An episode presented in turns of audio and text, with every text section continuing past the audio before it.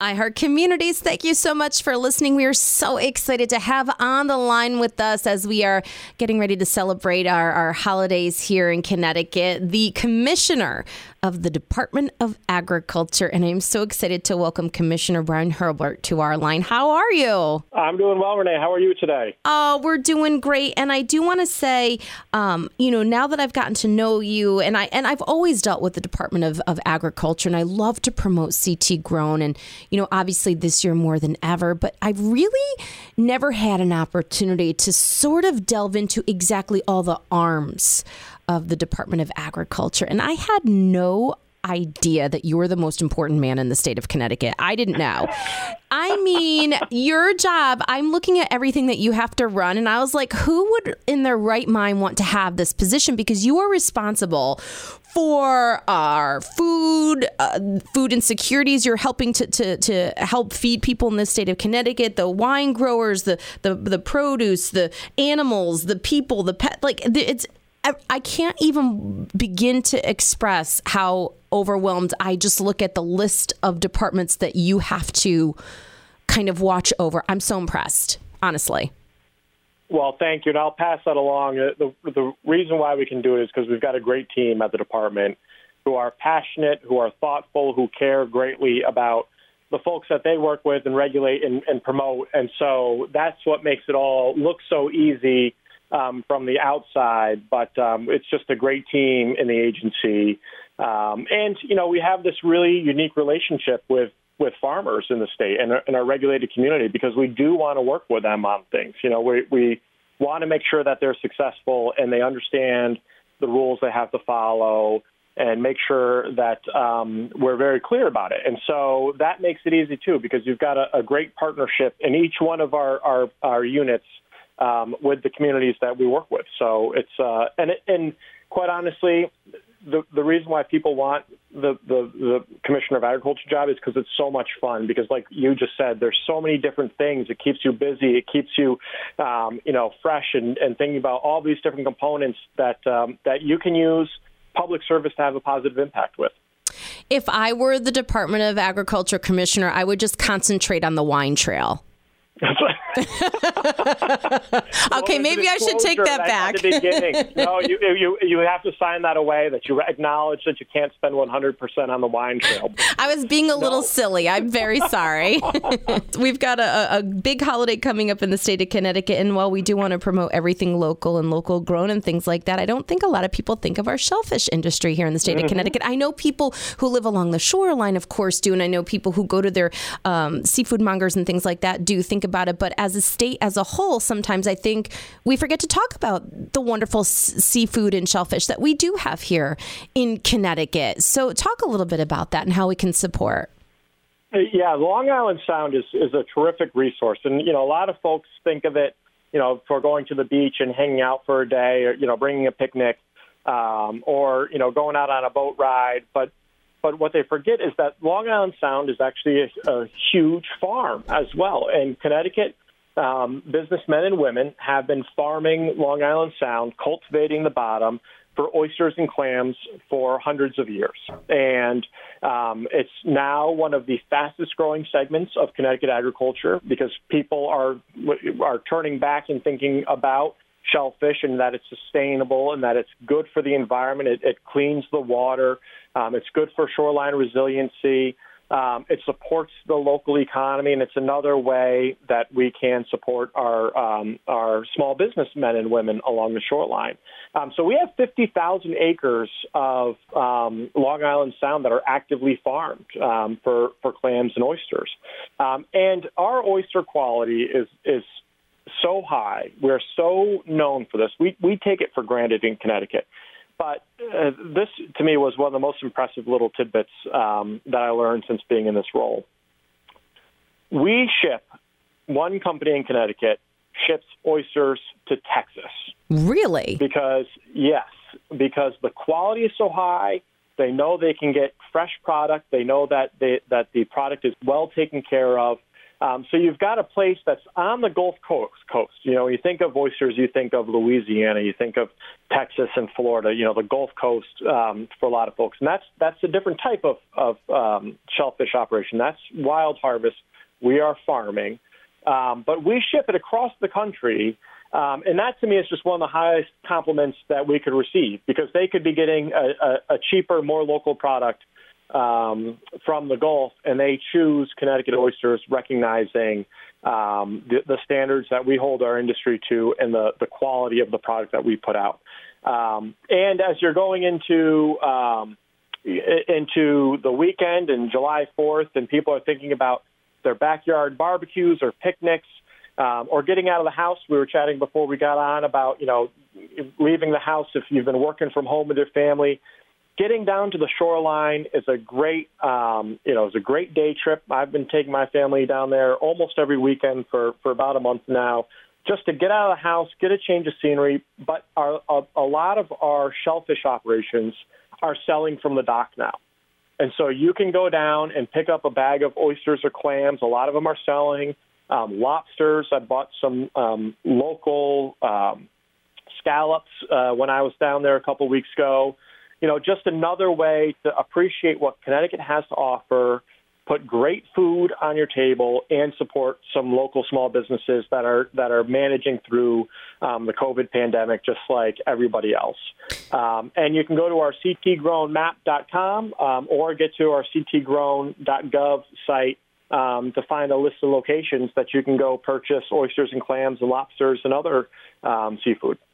I'm so glad you mentioned that ctgrownmap.com and of course other links that we'll have up for you because I was just going to say I'm addicted to that map as far as pick your own berries and pick your own farm to go do that. And I was just wondering if there would be something like that for our seafood. So and, and shellfish uh, I, I absolutely love that. And speaking of which how have all our local growers combined, if you will, from agriculture, as in you know farmers and land, to our um, you know, the, the shellfish industry or the, the seafood industry, how have they been able to survive during this COVID 19 pandemic? What have you been hearing? It's, it's, a, it's a really interesting question. And it's a really mixed bag. Um, so, our uh, direct consumers, folks that have farm stands, that do farmers markets, um, CSAs, there's been a tremendous demand. You know, uh, the the community has really responded, recognizing that um, these small businesses are important to have. Um, and so there's been a lot of attention there. Um, our dairy farms have struggled, but that has since rebounded. Not 100% pre COVID, but it's much better than it was. Um, and so that's encouraging. Um, our shellfish operations um, have gotten really innovative. So the vast majority of um, oysters that uh, were, you know, are produced in Long Island Sound were were sold into the wholesale market for restaurants or hotels. Um, and with the closure of those at the beginning of the stay safe, stay home orders, um, that really forced the operations to get creative. And so um, the shellfisher, uh, shellfishermen and women, you know, are selling off the dock now. They are selling it. You know, they've put up um, online ordering uh, tools. Uh, well, an operation has worked with a local restaurant to do um, frozen uh, oysters Rockefeller and, and things like that. So, um, depending on the the particular um, segment of agriculture, the story is very different. Um, but I, I have not heard of anybody who's just given up and walked away. Um, you know, uh, every story that I have is that I've heard or has been uh, that the farmers that I've talked to, there have been challenges. They've worked through it. They had to do things differently. But this is their, I mean, this is their life and their their business and their passion, and so nobody walks away from that easily. Um, and so they're doing whatever it takes in order to make the best go at it. I will say some of the federal programs have been very well received. The the Corona Food Assistance Program that the um, USDA Farm Service Agency has been releasing. I've heard some great things from uh, from farmers about how well that program has worked, how great the staff at the Farm Service Agency has been to work with, and how quickly the payments have come in. Um, and so that's a tremendous um, benefit um, that uh, that you know while all these challenges were going on, this um, food assistance program actually did work, was very timely. The Connecticut staff was great in working with the producers, and it did what it was supposed to do. So, um, you know, there's obviously, Renee, there's a lot of challenges that we're all dealing with, but there are these bits and pieces of silver linings and great stories and stories of resilience and businesses doing different things that I think we need. We have a responsibility to highlight um, as well, and they're making a go at it. And but the most important thing we can do as consumers is to support them in this. You know, you talked about berries. We're we're releasing updated guidance for pick your own farm. So if you want to take the family out and you know catch the tail end of strawberry season now, you have a couple more days to do that. Um, we'll be you know pretty soon. Um, you'll see farms start opening up for pick your own cherries and pick your own blueberries. Um, you know, you could put together a really nice um, spread for July 4th just by uh, purchasing from Connecticut producers, whether it be Connecticut shellfish, you know, uh, oysters on the half, Connecticut wine or Connecticut beer, Connecticut berries. We've got Connecticut cheeses, we've got Connecticut meats. All these things can make a really wonderful July 4th, um, regardless of the COVID pandemic and how families are adapting to it. And the best part about it is that you get to support real people that are right here in Connecticut. And a lot of these farms and a lot of these industries and businesses are generational. So we're supporting families. Um, this is this is their livelihood. I mean, this is really just the most important part of our, our you know state really are the people that, that have been here and they've worked the land or or the the waters the shoreline and they're they're feeding people here and so you know it's just kind of like a a, a, interesting way to give back. You know, even though you're having yeah. a party or you're eating and you're having some delicious food, and you don't have to spend a lot of money to do it. I think that's a lot of. Uh, I think that's a misconception about our seafood and things like that. Um, although I will say cherries are expensive, Commissioner. I mean, I think we can all agree that cherries do get a little pricey. Um, but but for the most part, you know, everybody can support local, feel good about it, not spend a ton of money, and make a difference all in yeah. one, right?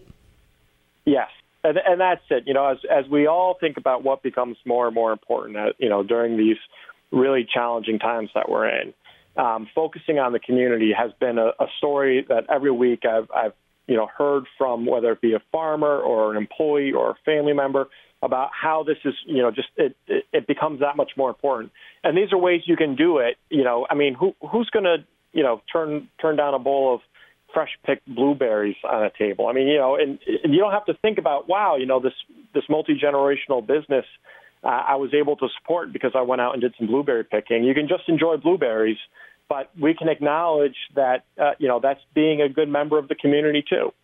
Absolutely. So I have actually, if you want to go to mycommunityaccess.com, we've got a listing of all the pick your own berry farms, all the farms, the produce. We've actually just linked right up to the uh, Department of Agriculture site, which you can go to uh, um, actually ct.gov. I believe it's what is it? dog.ct.gov.